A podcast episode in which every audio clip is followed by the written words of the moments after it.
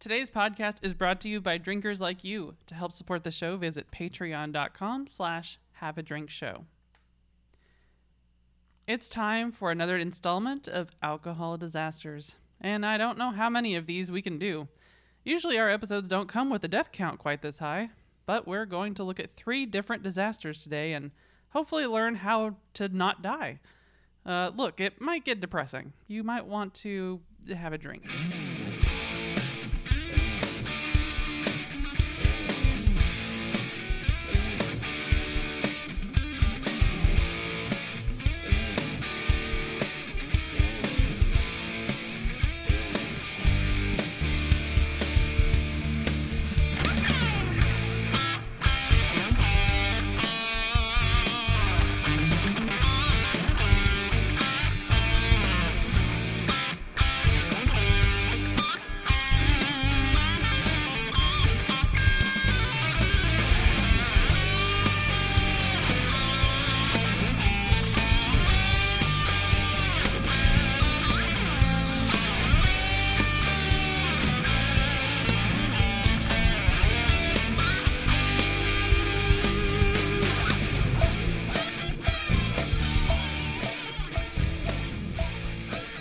To Have a Drink, the show where you learn along with us about what you drink. I'm Brittany Lee Walker. I'm Justin Frazier. I'm Christopher Walker. And I'm Casey Price. Hey, hey, hey, guys. How's everybody doing? Swell. Existing. That's, uh, I, I, I'll spearhead this um, Oh no. because I don't know. I had the ass numbing adventure of driving to New Holland, Michigan, I'm, and back. I'm sorry. I, almost nonstop. sorry I couldn't make that trip with you. I initially had planned to, and stuff came up. nearly 13 hours consecutive in the car. I would die. Like I can't even be in the car that like two hours anymore. to be said, I have back pain, um, and being in the car that long, no bueno. No. bueno. Meanwhile, Emmett and I went swimming See, when he said uh, uh, when he said ass numbing, and playing when Mario. he said Kart. ass numbing, I thought something had happened with Emmett. I was like, "What did the child do?" Uh, I mean, that, yeah, that's fair. yeah, went up to pick up my Day of the Dragon stuff, and it was. You're like, oh, it's an event. It's a thing. No, it's literally like the, it was not a, an event. Even though at the end they're handing flyers, like, oh, visit one of the brew pubs in the area. Uh, like you're just like, come out to our distribution warehouse and drive through. just stay in the car. Tell us your order number. We'll put it in your trunk, and then you leave. Look, I'm, I'm, What's up, Bob's I'm- Alley? Yeah, 'cause I'm fine with that. the less human interaction, the better. That's a, I've, that's what I've always said. But yeah, I wish I'd had the time to uh, hit one of the brew pubs or something. But uh, they were, I literally had no other reason to hang around town. So I'm there immediately when they start to pick up my order. And it's like, well, the brew pubs don't open until like noon. And I'm like, well, it's 9 a.m. I'm not hanging around this town where there's nothing for three hours. So it's like, that's three hours I can put between me and this town and get headed back home. Sounds like a blast. But I did stop. Yeah. Did stop and uh, meet with our good friend Smoke uh, down at Green. Is it Green Bush? Green Brush Brewing.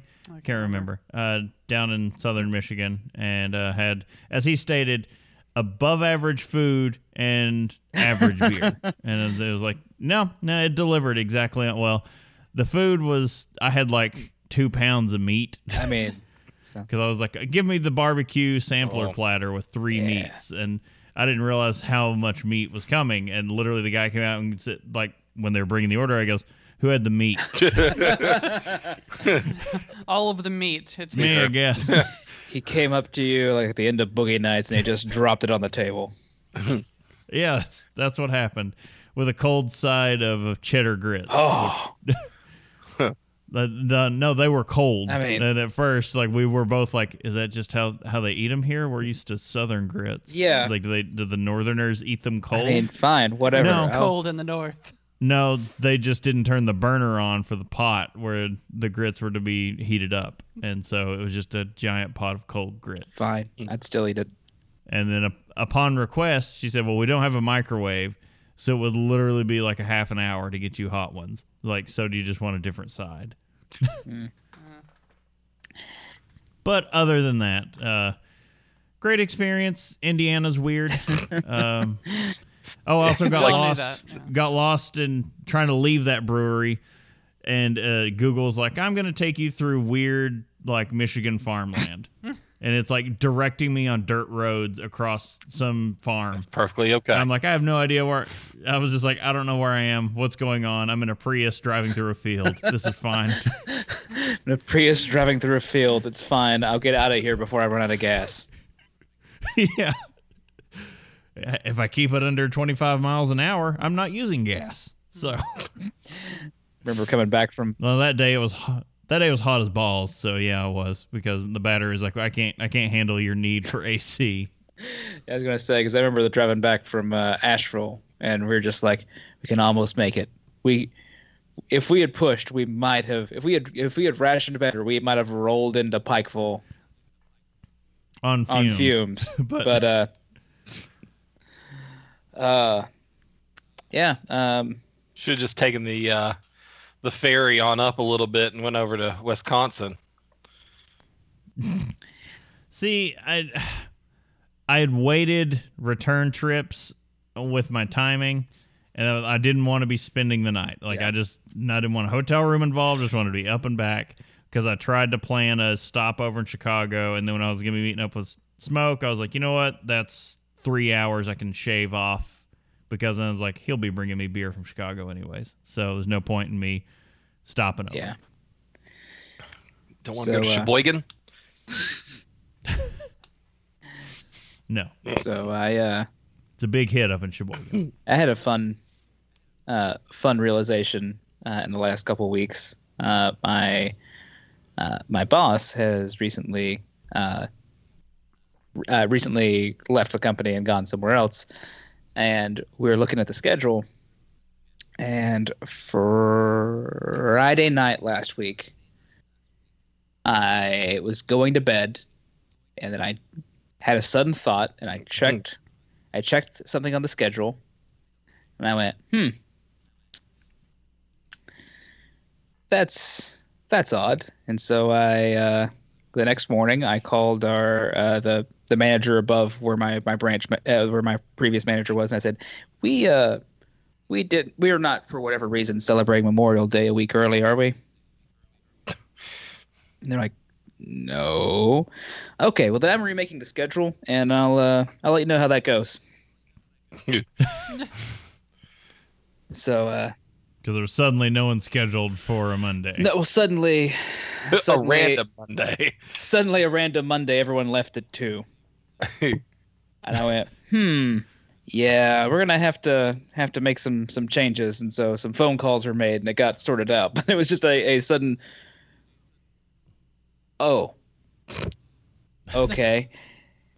One of those things that you you find out so late in the day, you have to kind of like it's because like literally just before bed, I had to get up, just walk around for a few minutes, and go like, okay, I need plan A, B, C, and D.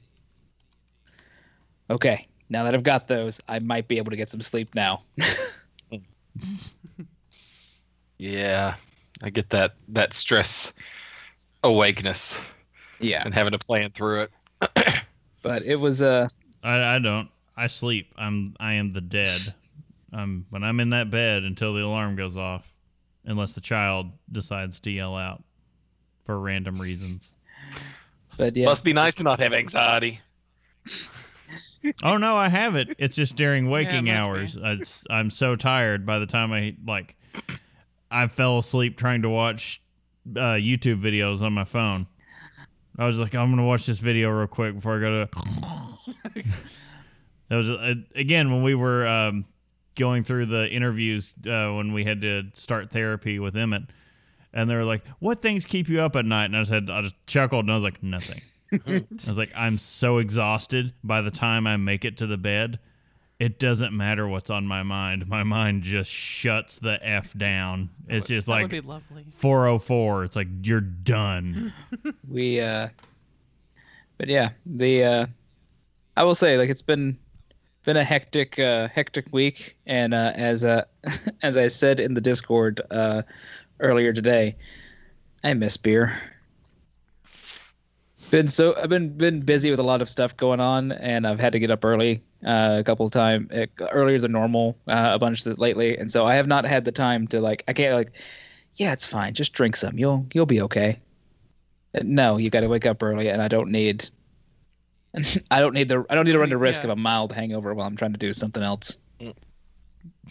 Like, yeah, nobody needs to feel like that. if- I've if I've been dealing it. with that about being sick. I didn't I don't know if I'd been sick or if it'd been allergies for like the last two weeks, Mm. and then I've just been so exhausted and busy. And it's like hadn't really drank since our last episode until like last night. And it's just like this pile up of beer and things are off the rails and I don't know. It- not often you hear someone say, "Man, I've got to start drinking." more." I mean, I Only yeah, I was gonna say amongst us. We'll take it. How have you been, Casey? How how, how are the twins?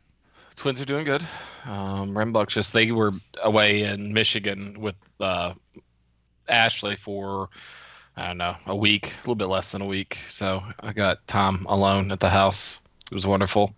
I was gonna say you're just okay, because because I immediately pictured this. The Tom Cruising it? Or, yeah, were you yeah. were you were you dirty? Were you uh, uh risky businessing it? Just yeah. All the way through. No, no, no. I want him to be dirty dancing it. Let's. He was Patrick Swayze in that bad boy. Dude. no, he was doing both parts. So he tried to run and jump into his own arms and tried to lift himself up, and then realized he wasn't underneath him, and he just fell to the ground. It took a minute, though. It was very cartoony. hmm Uh, it's the uh, you have to realize they're not there. But no, so uh, she was gone. It was enjoyable. They're back. But It's enjoyable good. for other reasons. yes, I, I I missed them. So it was it was good that they came back. They brought back meats from my favorite grocery store. Second Oh. favorite. Uh, it's up there in the top. So not Jungle Jim's.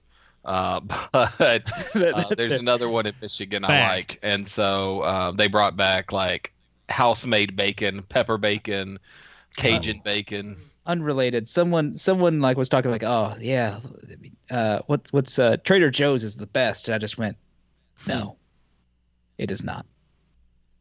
You I'm want- still you want- dying to go to Trader Joe's. There's there's one like 20 minutes from us, and I'm like, "Ugh." You want the international market that illegally sells uh, international goods, whereas Right. in they just send someone. It's it's pretty widely known that Jungle Jim's just sends people to some countries, buys stuff not for resale, and brings it back and puts it for Oh, resale. yeah, I'm okay with that. What are they gonna do? Come over here and stop us? Yeah. totally cool with that. So it's like you can you can get a whole bunch of stuff that you shouldn't be able to get on the shelves at Jungle Jim's. But the store's amazing. Like I would there's nothing you can really knock them for. and it's great cuz you can just see Jim like riding around on a Segway dressed as a stormtrooper on a random Thursday because he wants to. Uh, Um, we've got a new beer coming up um, this weekend. Coming, we'll be brewing a.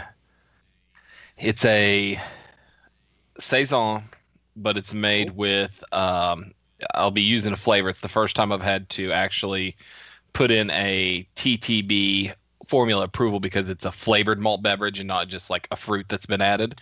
And so Oh. um, it's honeysuckle, and you really can't get enough honeysuckle to to do that. You got to use Yeah. an extract Yes. for it. So, this weekend, you say? Yeah. Um, so I won't necessarily be doing the brewing though. Um, we're doing it. I, For- look, I, I I just I don't need to be involved in that process. Yeah, you can come by, hang out. That's yeah, absolutely. Um, I just need to know what it tastes like. oh, okay. Well, you're more than welcome to come try that too. Uh, with a saison, like the yeast adds so much character, so we wouldn't know for another two weeks, anyways. But Yeah. Uh, this beer is going to be brewed by the ladies in the brewery, and um, and so we're going to be. They they came to me and said they wanted to do um, something for a an event that was happening in Pikeville. It's a uh, mountain the Mountain Girl Experience. Um, it's an all day tribute to women in, in the mountains. And so um, I said, yes, we can do it, but I'm not doing it. You are.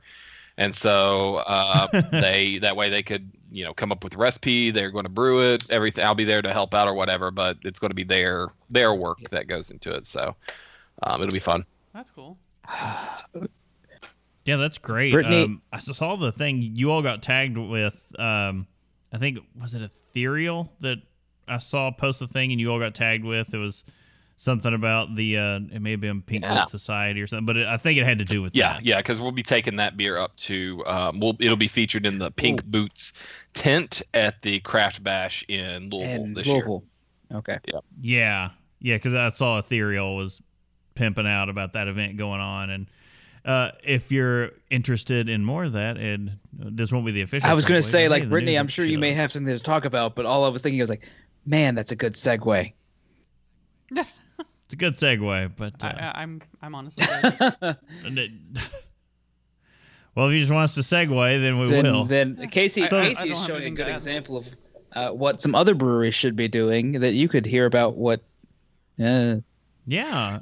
Uh, in, in the last couple of weeks or last couple of years, uh, you you may have heard the stories Decades. about uh, yeah uh, racism, sexism, a lot of isms taking place in the craft beer community, uh, and these things have just always been kind of brushed under the rug. And uh, we kind of finally, I don't know, for a while we we've known it and we've talked about it personally, and it's like, what do you do with these situations? And it's like, how do we do anything about this other than not being racist, sexist, objectifying POSs when we're out?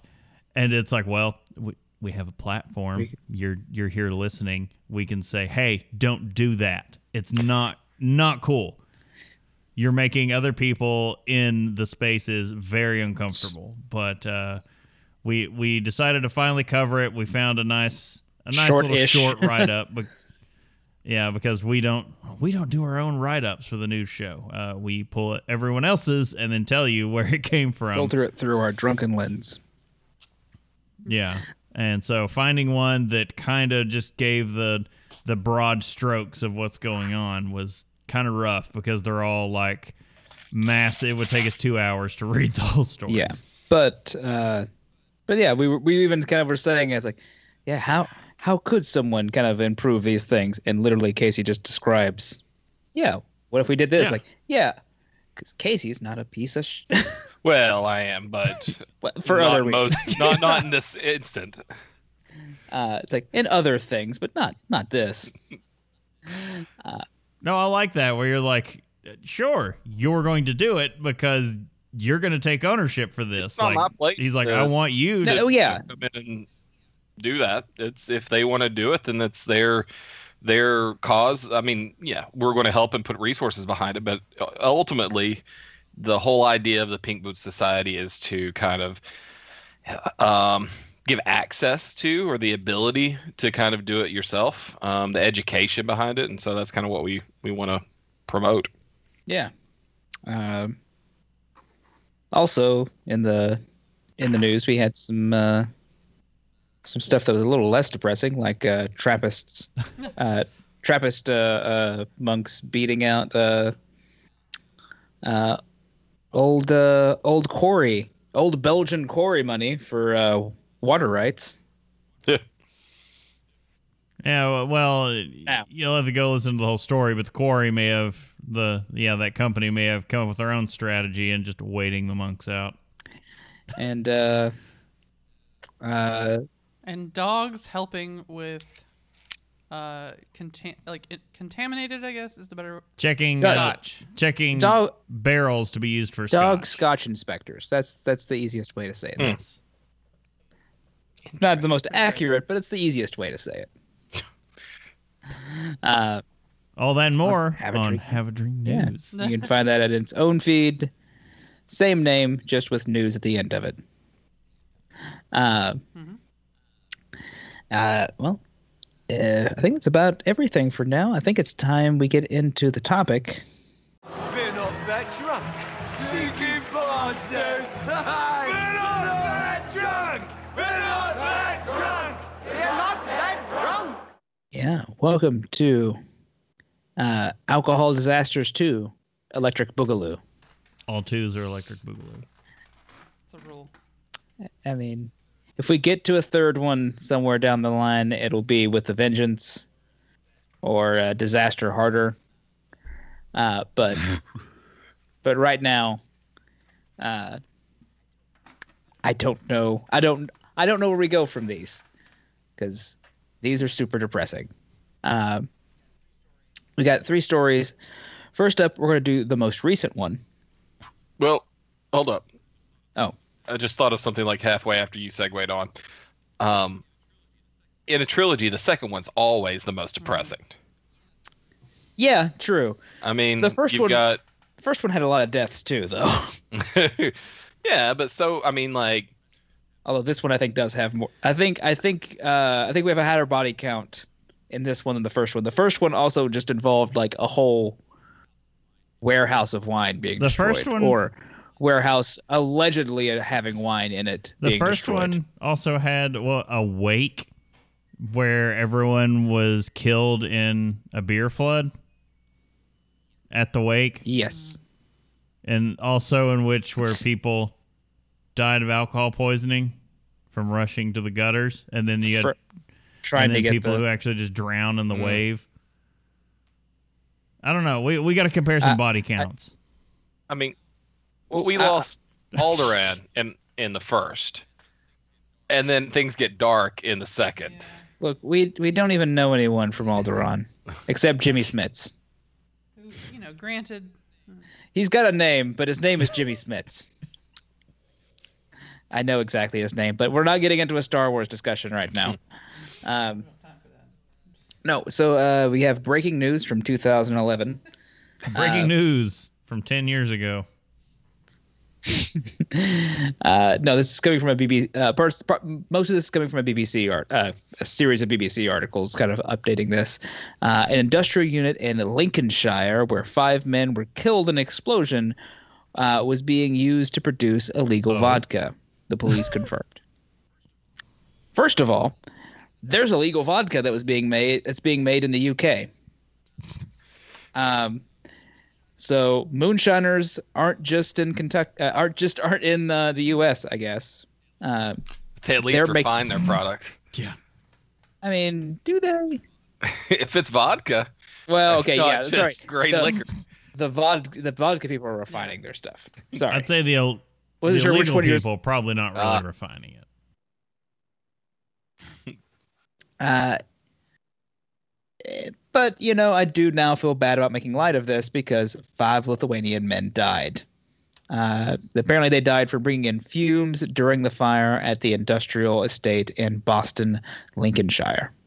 During uh, during the investigation, at the time, it was discovered that the men were making counterfeit vodka to sell at a cheaper price. Um, as I said, the moonshiner mentality is not only an American thing. Uh, there was one other member of the counterfeit group, uh, Raitis. Uh, sorry, probably shouldn't roll my R's on that.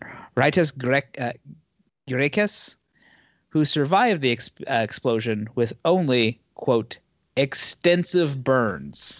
Ugh. Mr. Grekes said Oh, no. they had all smoked inside the unit while working. He said he thought someone had lit a cigarette with a lighter before the blast. I wonder what could have caused anything to go wrong.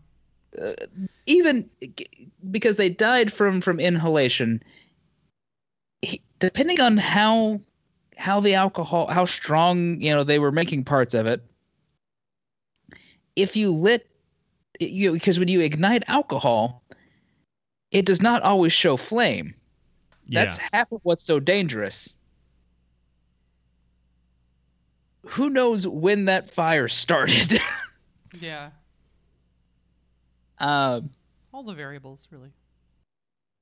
so there there's a lot that could have gone wrong with this. Um, also, if you had seen pictures of it, it they say warehouse. It looks.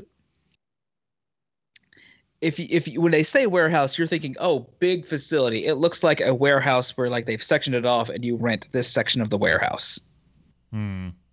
Like think more like a storage unit to then. That's what I was picturing a little bit. Yeah. Um, Well, it had to be a really enclosed space for the, them to have died of inhalation. well, the uh, deputy, uh, I don't know what term that is. It's some some part of the police in England. Guy Collings says uh, the existence of the enter- enterprise illustrates that there is a market for counterfeit alcohol. It would urge the public to ensure that they only purchase from legitimate sources and check products to ensure they're genuine.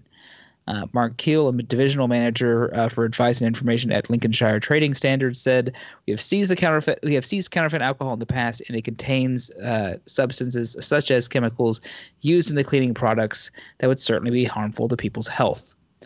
So maybe not necessarily these guys, but people in the past are making this vodka with, you know, Drano and dish soap or whatever, you know. They'll buy they'll buy taxed Taxed, yeah. untaxed alcohol that has methanol in it, Right. and then try to redistill it to get the methanol out. Yeah. Which, Uh, yeah, Which, Leads to not good things. yeah. probably not good alcohol at the end of that. this might be the lowest body count of our stories today. Um, so, and the people involved with it, you know, you kind of want to go, well, they're it, it it borders on that verge, uh, on that on that edge of uh, dumb criminal stories, Mm. Hmm. where you're like, oh, this was a dumb thing to do, Yeah. but also, five people died. Yeah. Uh, so It was like checking your gas can's depth with a lighter. I don't know how deep this thing goes. Let's take a look. Uh, yeah. So, yeah, they died from from.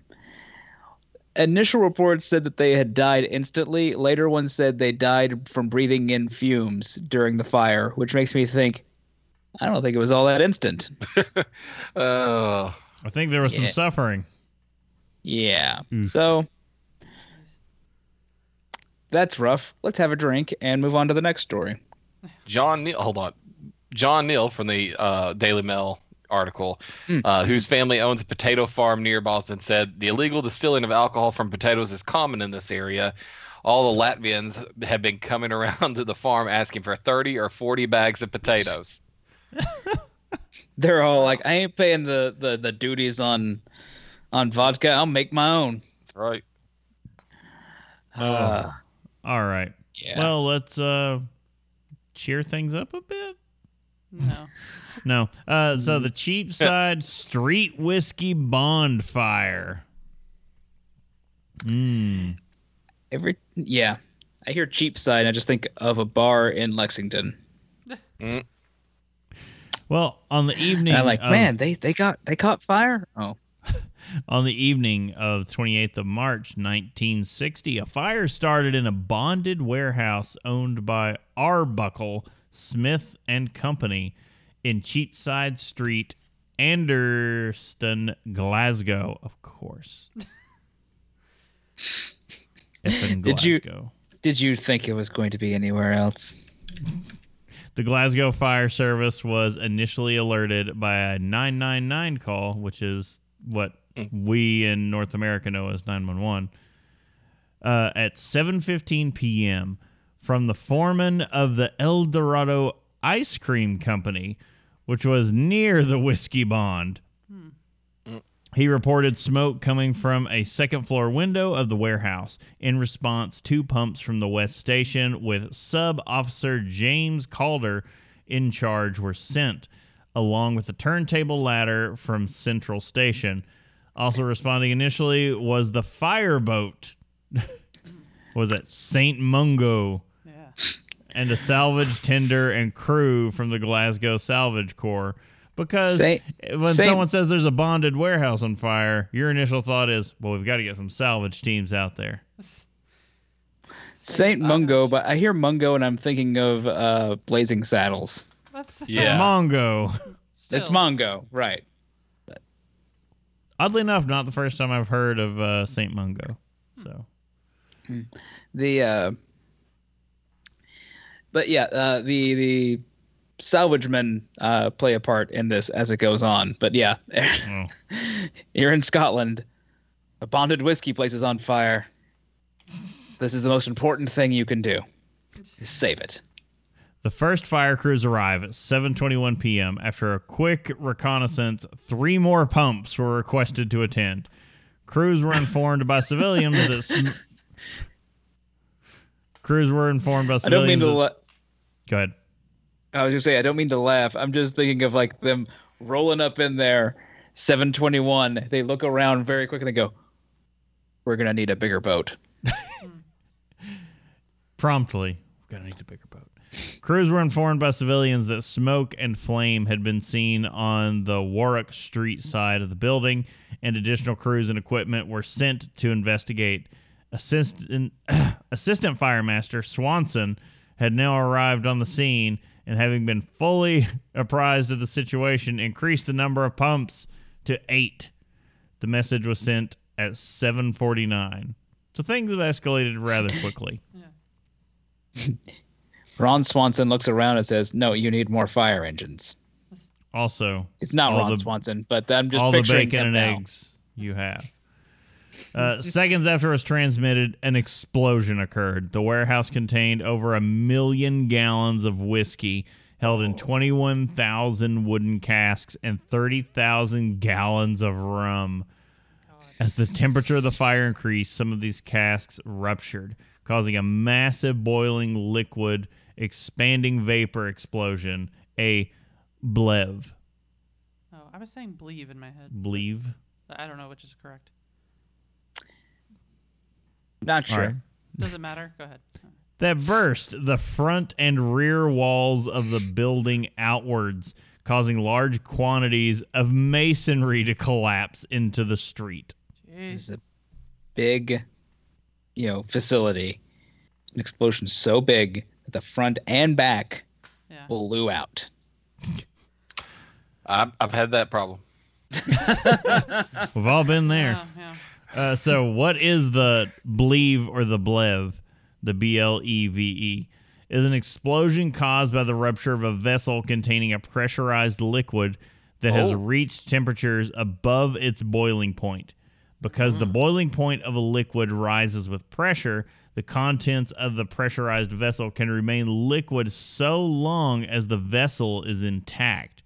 If the vessel's integrity is compromised, the loss of pressure and dropping boiling point can cause the liquid to rapidly convert to gas and expand extremely rapidly. The gas is combustible as well, as is the case, e.g., with hydrocarbons and alcohols. Further damage can be caused by an ensuing fire. Ah. I feel like it's not exactly, but I feel like it's a similar concept to like a dry ice bomb. not exactly, but it's just like the- the, the quickly changing from states. Hmm. The the did we explain what Blev like? the- That's that's what that was. Yeah. I mean, like, but the name itself. Oh yeah, Yes. yeah, yeah. It was a brief sentence basically, but Okay, Boiling egg liquid and expanding vapor yeah, explosion. yeah, gotcha. Yeah, um, I, I would probably akin it to something like putting, um, putting vodka in a pressure cooker and then having it near an open flame. Right, right. We do not suggest you do this at all. Please don't. Yeah. Yeah, please No. don't. Uh, yes, because uh, this collapse instantly killed three firemen in Cheapside Street, as well as 11 firemen and five salvagemen who were battling the blaze from the rear of the building in Warwick Street. By 8:12 p.m., Firemaster Chadwick assumed command and upgraded the incident to 20 pumps, which is fire engines. Uh, at its peak, 30 pumps, five turntable ladders, and various special vehicles attended. In all, 450 firefighters from the greater Glasgow area were involved in fighting the fire, which took a week to extinguish. a week. So, a week of con- of of constant fire. Yeah. Like I mean, like like like like, but yeah, Jesus. Uh, witnesses reported seeing bright blue flames leaping 40 feet or 12 meters into the sky, with the glow visible across the entire city. Neighboring buildings, including a tobacco warehouse, an ice cream factory, and the Harland and Wolff engine works, were engulfed. The recovery of the bodies in Warwick Street was not completed until 10:20 a.m. on the 31st of March. The incident we're remains Britain's worst very close to- Uh, no, never mind. We're past. This is May, not March. But Uh, it's it's Britain's worst peacetime fire services disaster. so Yeah, I so po- started on the evening of the 28th. That's what I was try- trying to scroll up Yeah. to say. Okay, so the evening of the 28th, and this wasn't over until um, the recovery of the bodies wasn't completed until the 31st.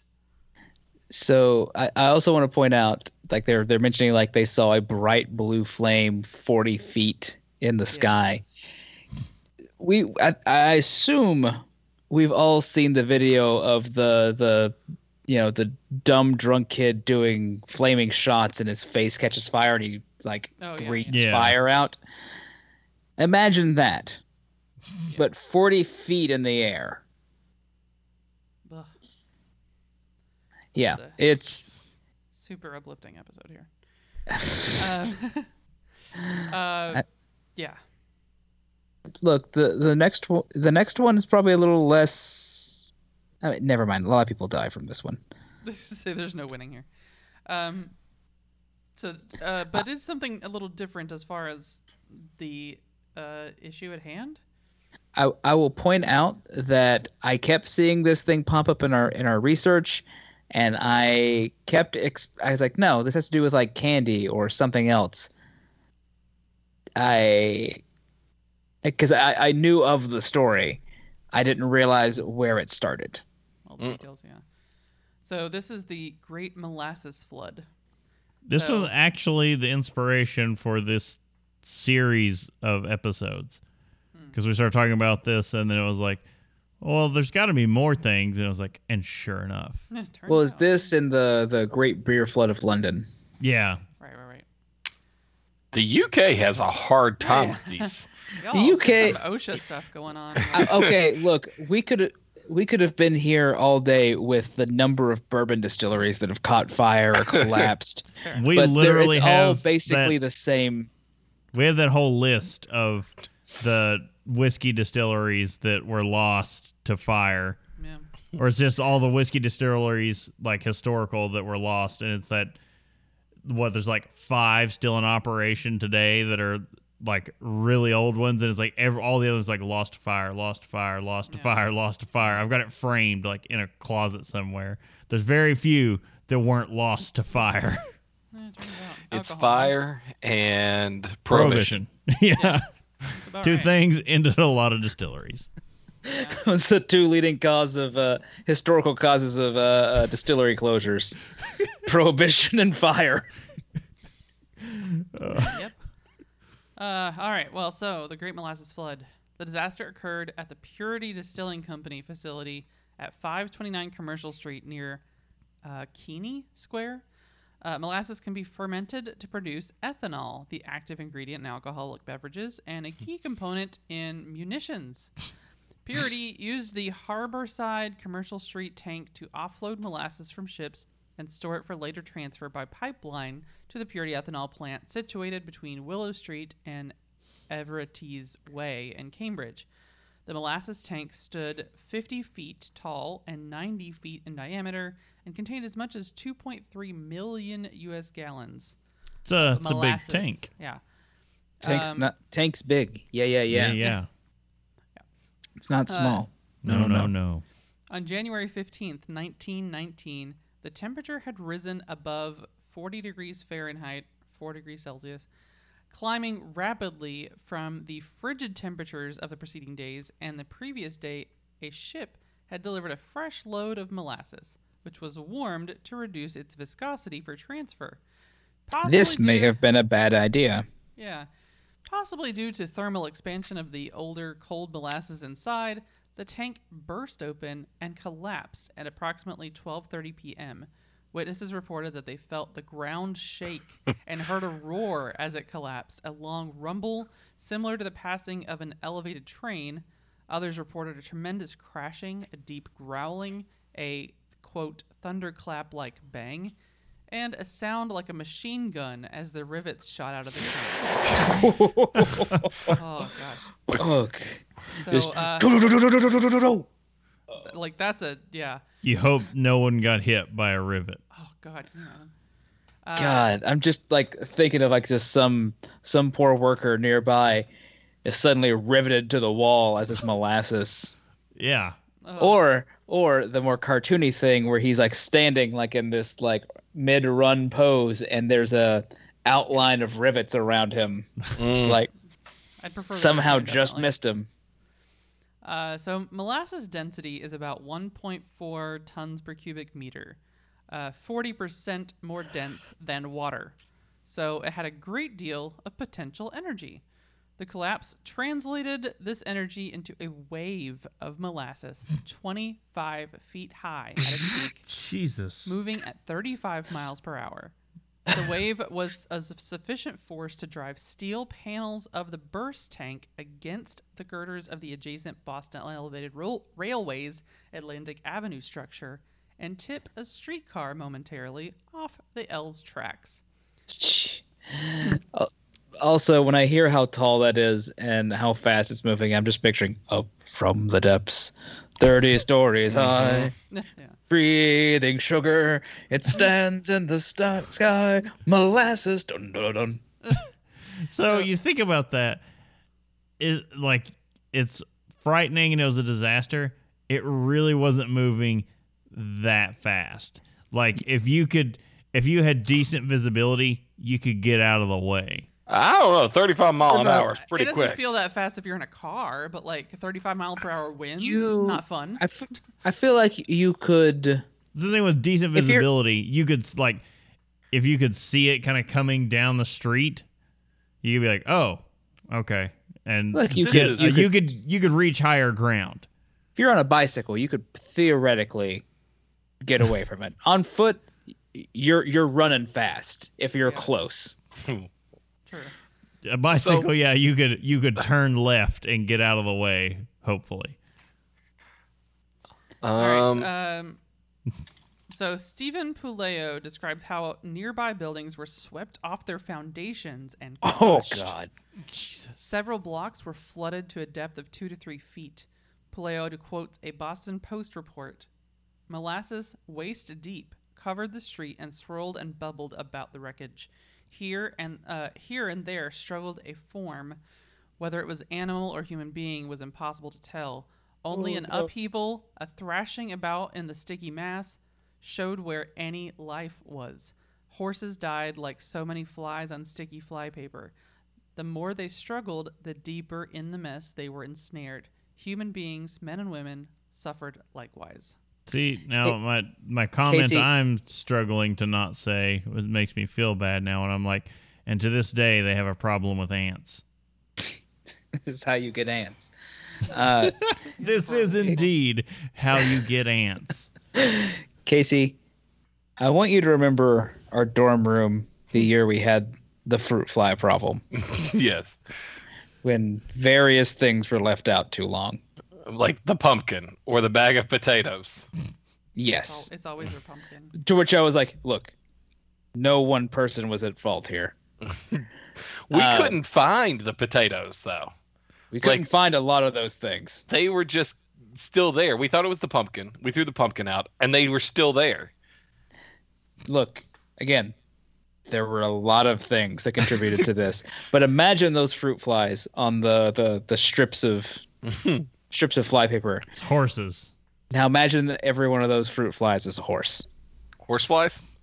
Not horse flies, a horse. If they were horseflies, everyone would be happy about it. So is there some industrial strength like horse paper that I'm not aware of? They make horses into it. We Oh. Uh, sorry. I was about to say like that's you, you, you we put them up at equestrian games to uh to catch those people during like the the jumps. I, I hate it. Like it feels like we're being extremely insensitive. It's just how we're dealing with like the mass tragedy of this. Like you gotta, Yeah. s- you gotta So- do something. um, you Otherwise, earlier you're not going to keep listening.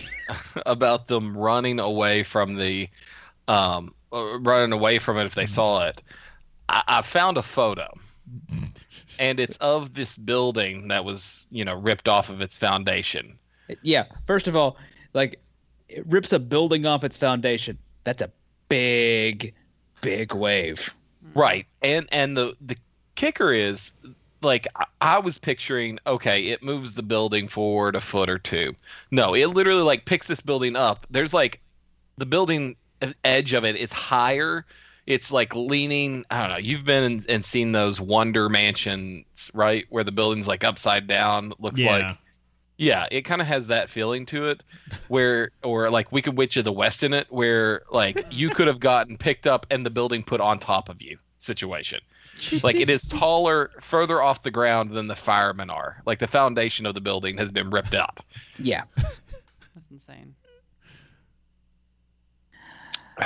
All right. The Boston Globe reported that people were picked up by a rush of air and hurled many feet. Other had others had debris hurled at them for the rush of sweet-smelling air. A truck was picked up and hurled into Boston Harbor.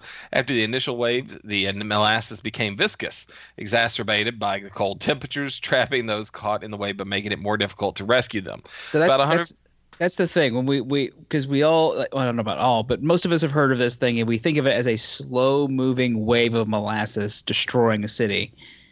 What instead is happening is a at least initially a massive like burst of this sugary substance, and hot. Hot. Yeah. hot, hot sugary substance, kind of like blasting into stuff. There's some of it's not necessarily as hot as others because they're No. mixing of stuff, but still, it's a quick thing, and then, then it be- starts to get like even thicker and slower. Yeah.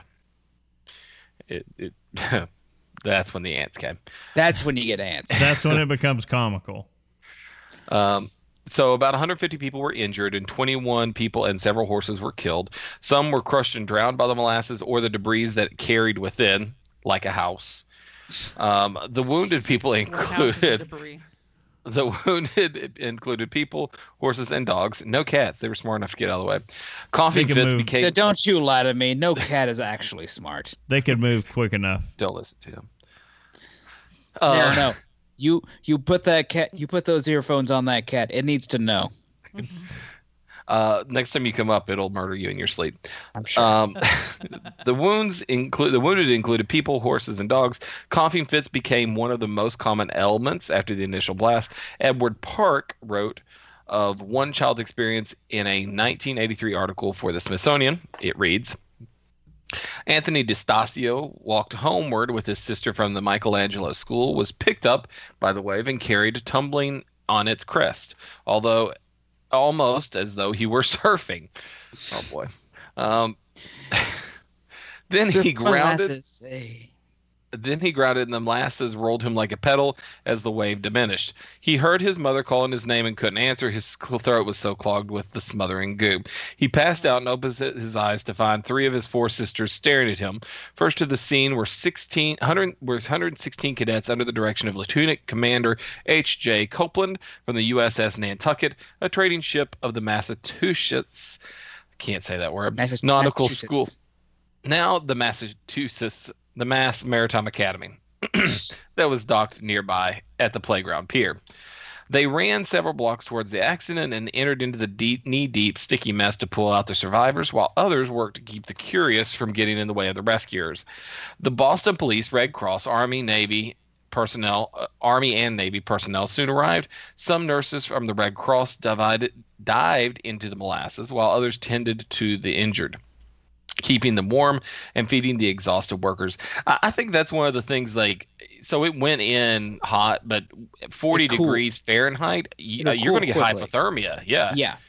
Um, and then but and then you're just stuck in like not even like you, you know we, we joke like uh, the, the the idea like the, like the, the the tar pits out in California where like oh you'll slowly burn and then you'll be stuck in the think think being stuck but you're it's now cold Yeah. and you and and people are like having to try to like dig you out of this stuff You you've suffered the hot, like you you've been burned severely, and now you're stuck in the cold. like the even- cold mass. I don't even know if it. I, I just feel like it's it's probably even coming out. It may have been around 40 degrees, 40, 45 degrees, something like that. Not like boiling because it did go in, but the mass of the, what was already in there probably. Well, Hmm. out the the temperature was 40 degrees outside on Right. that day. Uh, the uh, they had warmed the uh, What the was initial in. stuff that was going in. Uh, I'm trying to see if they had a, a temperature on that, but uh, Yeah, no, they don't. They don't say how hot, but I assume fairly warm. I don't know if necessarily it's enough to scald, or it Yeah, might have my- been, but The reason I say I feel like it was cold is because if they mentioned the fact that it was 40 degrees Fahrenheit outside, just slightly above freezing, and they called that warm, then you know it would have. They're saying that that warmed it up to 40 degrees. It- to me, that sounds like it would have been, you know, a colder if they're saying 40 degrees warmed it up hmm. instead of saying 40 degrees cooled it down. Yeah. Um, many of the people worked through the night and injured were so numerous that doctors and surgeons slept in a makeshift hospital in a nearby building.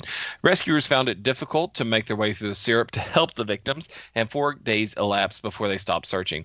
Many of the dead were so glazed over in molasses that they were hard to recognize. Other Uh, okay, victims- let's let's really take apart the idea that the dead were glazed. Yeah, layer of Hmm. sugar over What- the corpses that they are finding now. what Which is- a level of messed up my brain has trouble with. what I I kind of picture this is is I kind of go back to 9/11 when you had the debris and the dust cloud that you know everybody kind of looked just like ash covered and uh, you couldn't tell who people were based on that and so that's kind of the the picture in my mind that I'm getting especially with the idea that these Red Cross and and and doctors were just there helping people as they could in makeshift hospitals. Um, other victims were swept into the Boston Harbor and were found three to four months after the disaster. Uh, in the wake of the accident, 119 residents bought, brought a class action lawsuit against the United States Industrial Alcohol Company, um, which had bought Purity Distilling in 1917. It was one of the first class action lawsuits filed in Massachusetts and considered a milestone in paving the way for modern corporate regulations. The company claimed that the tank had been blown up by anarchists because some of the alcohol produced was used in making munitions. But a court appointed auditor found the USIA responsible after a three years hearing, and the company ultimately paid out about 62 $628,000 in damages, adjusted to today's dollars, about 9.37 million. Which I feel like is still practically on- nothing. Yeah, like slap on the wrist. Yeah, especially when you split that amongst the 119 people in that lawsuit. Well, they give you the next. That, that's in the next Oh. sentence. Okay, then. Relatives of those killed reportedly received around $7,000 per victim, equivalent to about $104,000 in 2020 dollars. Um, the rest of that went to the lawyers because that's really who makes money in class action lawsuits. Yeah, I was Um, gonna say that. I was like, like, oh, life's. Uh, they say life is cheap. About one hundred and four thousand. Yeah. Um, cleanup crews used salt water from a fireboat to wash away molasses and sand to absorb it, and the harbor was brown with molasses until summer. The cleanup in the immediate area took weeks, with several hundred people contributing to the effort, and it took longer to clean the rest of Great Boston, of the greater Boston and its suburbs. Rescue workers, cleanup crews, and sightseers had tracked molasses through the streets and spread it into the subway platforms, to the seats inside trains and streetcars. Everything is sticky. Oh, Casey, Payphone, he- telephone, the headsets, homes, countless other places. Everything that a Bostonian touched was sticky. It said Casey, it's your nightmare. it is.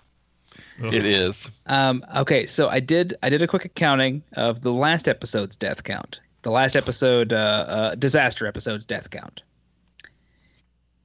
It is a total of twenty-two, Oh wow. Oh, okay. which is How many? one more than died in this disaster, Oh, okay. not counting the other two. All right, so, So- we have a higher body count. Yeah. But in the Yeah. last episode, we still had the uh, there was a dead body included in in the count that wasn't was- from the incident. Which which was included in the count I gave you. What was that? There Uh, was they- the, the wake. the- yeah, the Oh, one that okay. the one that uh well th- there's one that died of alcohol poisoning Yeah. after the Great London Beer Flood from drinking too much after the You're literally outside drinking it out of the gutters. BYOG. BYOG. Bring your own gutter. Yeah. We, Look, I don't spell very well, so sometimes uh, maybe some someone else out there was like me and they need a little help. All right, uh, so that's that's about it for this episode. Um, it's uh, it's a lot. It's got to be I covered mean, it- though. I mean, yeah, and also at least this one ended with everything being sticky, which is at least kind of funny. It's all sticky. Covered in jam, Someone had to say. Eh. and there's your ready answer for the episode, guys. I know you were wondering. yeah. It's, We we we, we held out for a good long while. because there's always an opportunity, really. Uh, but yeah, um, I don't know when the next one of these would be. Uh, there's there's a, there's a lot of disasters, but a lot of them are kind of the same. Uh, distillery, burns down. yeah, distillery catches fire. Distillery catches fire. Distillery catches fire. Uh, the only one that I thought was kind of interesting that was not Distillery catches fire was uh, Boulder Ruins Vineyard, and that's Ooh. only pictures, which is not. Uh, it turns out uh, translate well to an audio podcast. Hmm. But that sucks too, though. Jeez. It does suck. Like, It. Don't get me wrong. The pictures are are, are, are amazing, and you're like, holy crap, this is awful. But also, It needs the Ken Burns effect. yeah. Hmm. Yeah. I bet you there's a Ken Burns documentary over some of this. Dearest Martha, Mm. the boulder came rolling down last week. The vineyard has been ruined.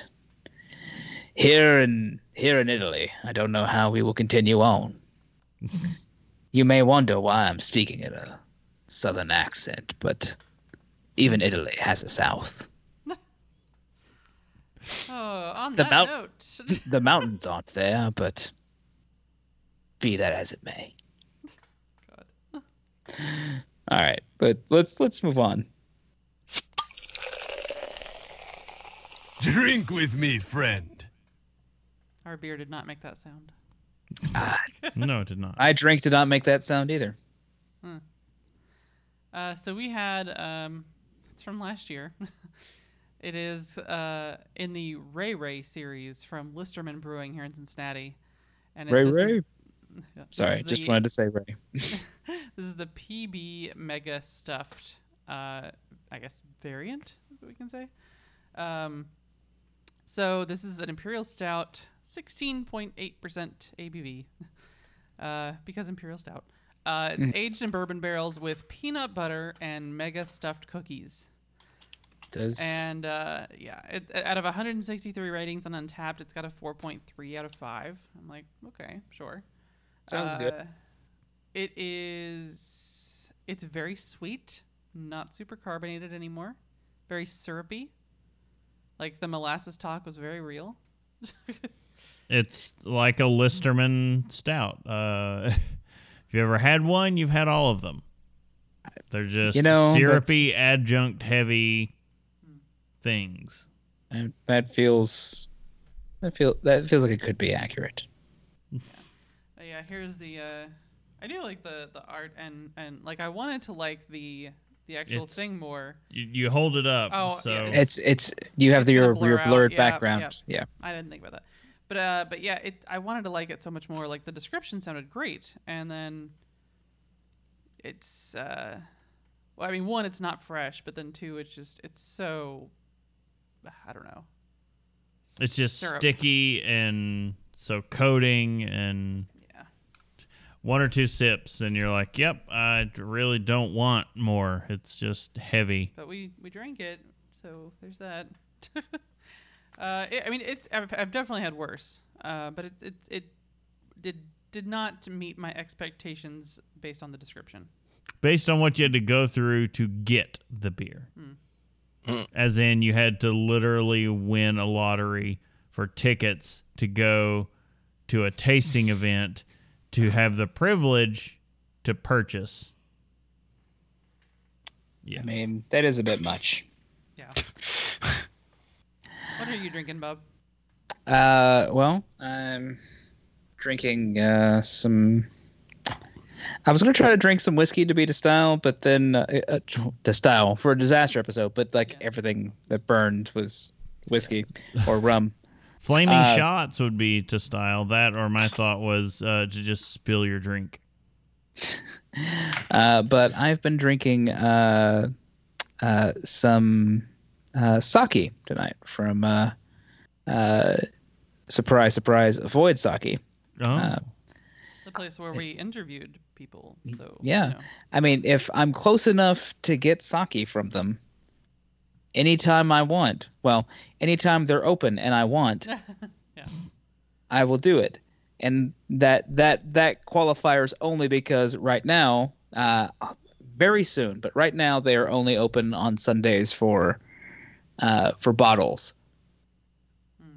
Very soon, in the next month, maybe, maybe more, depending on some things, uh, they'll be open up for general, like just coming in and doing stuff. Uh, so Like drinking. like drinking. so I can just uh, come in and pl- just do do whatever. It's- I do what I want. as long as you Um, buy a drink, you know, whatever.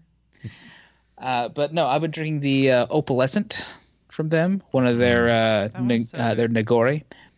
The uh, it is among my top three of Out of the three bottles. out of the three. no, the Opalescent is actually like they're all very good. The Junmai though, I can drink anytime, and if I like pop the top, I can just put something back on there and put it back in for for the night or something if I'm not Yeah. you know quite finished with it. The opalescent re- and the reanimator, which is their coffee one, uh, you got to kind of mix them a bit, Oh.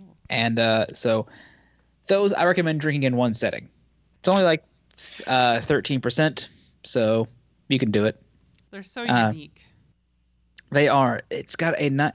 It's a weird mix of like, as we talked about it during the during the episode. The Junmai has like a kind of a fruity flavor. Yeah, I think still- y'all picked up melon. Yeah, which is still kind of present in the opalescent, but it also has like a creamy mouthfeel, Oh yeah. which is which like my brain is like this is strange, but delicious. So That drink is just a, a mind f. yeah, so it's it's real great. I, I actually do really enjoy it. So uh, I've been actually this is my my last little little shot of it. So Come pie. come by. Uh, what about you, Casey? Uh, I am what what hilarious uh, hilarious thing can you tell us about? Um, drinking a style today. Um, I'm having Corona, Corona Light, lighter National Lager, four percent. Who knows the IBUs, but it's a small amount. Um, brewers, uh, Minimal IBU is what is listed in our thing, and that that got me to comment at least in our doc. No, that's good. well Um, done. Well played. it is for sure minimal. Um, there is a, a legal minimum, and I think this meets that. Uh, it may not. uh, Brewers Association. Uh, f- sorry, not Brewers Association. Beer Advocate BA. Uh, 48 out of 100. Uh, the reason it Did we get Brewers Association ratings? Uh, that would be don't like that so. would be interesting. No, I know they wouldn't, but that would be fun to. conflict of interest there. Yeah. I love it. Um, the reason it is to style is because Corona, of course, is no stranger to accidents and disasters. Casey, Uh, how You much like some glass did you? How much glass Yeah. did you ingest? Who knows at this point? Um, but uh, but yeah, so they're they're definitely a disaster-prone company, not only in their their glass inclusion, but also in their buying habits of buying at the top of the market and selling at the low end. Yeah. Yeah. Uh, I look. I I laughed. Uh, like when in the span of of two years. Like I, I mean, we we joke about the glass thing. In the span of like at least okay, over three years, two times had I had to be warned. We need to recall uh, the the uh, Corona uh, from this date because there could be glass in it. Like Yep. within, within that, that that frame of time, you've got a problem. You've got to Well- stop. Got to stop like shattering bottles near the bottling, like near the the, the you know filling line or whatever. Because you're like at that point you're just, what are you doing?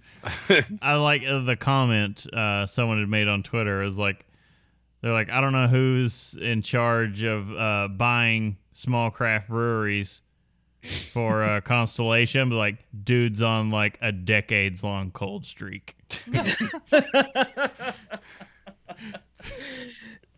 Uh, like sooner or later that's gonna.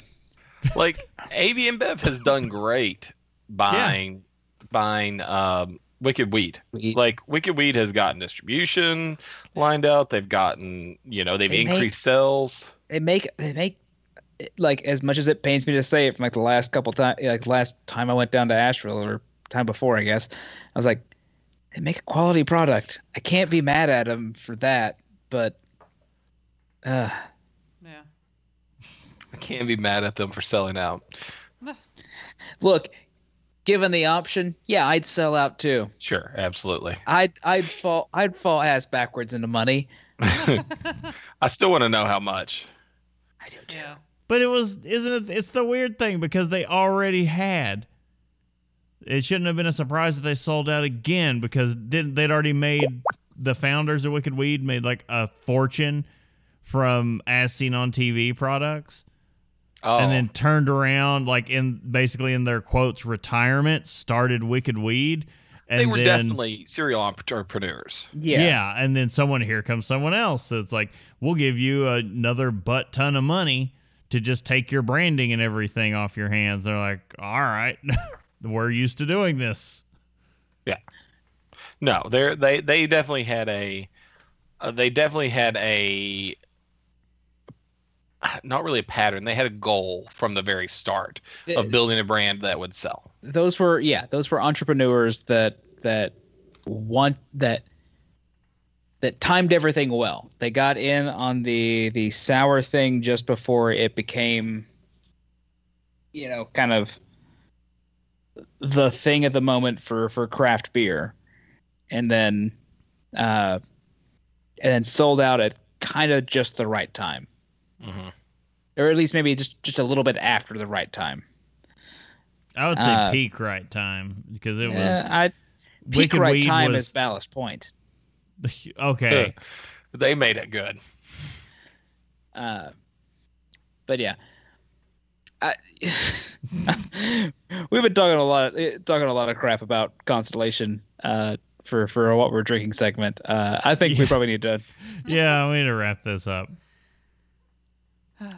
Uh, well, uh, today's episode was uh, written mostly by Wikipedia. I'm not gonna lie. We uh, th- this was one that we needed to kind of like read kind of what happened in you know as it uh, uh, condensed and you know in, in as pure a form as we could and then react to it not uh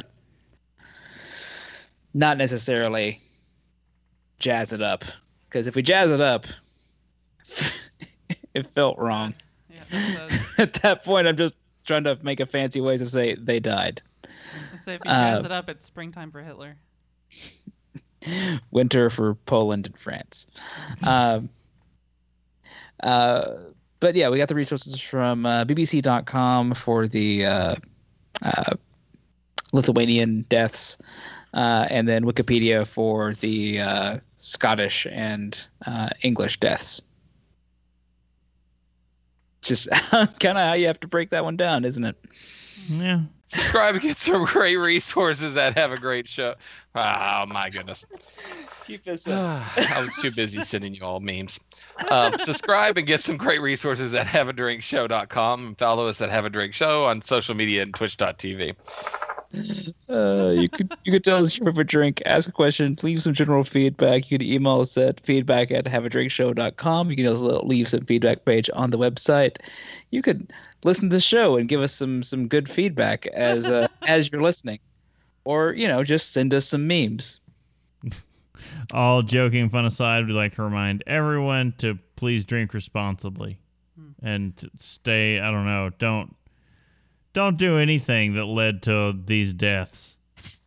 don't don't be making illegal knockoff uh, vodka. Only you I can feel like stop that's- alcohol fires. Don't, don't know, smoke while only- distilling. There's a good one. I was gonna say I don't think only you, but definitely a good advice is don't smoke while distilling. generally. Um, yes, so uh, check us out in another couple of weeks for the next live episode. And remember to check out our Patreon, patreon.com slash have a drink show, and haveadrinkstore.com as another way to support the show. Once again, I'm Brittany Lee Walker. I'm Justin Frazier. I'm Christopher Walker. I'm Casey Price. We'll see you next time. Bye, guys.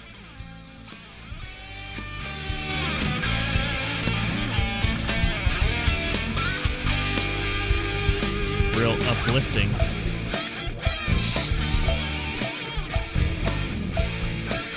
Nice as uplifted the houses.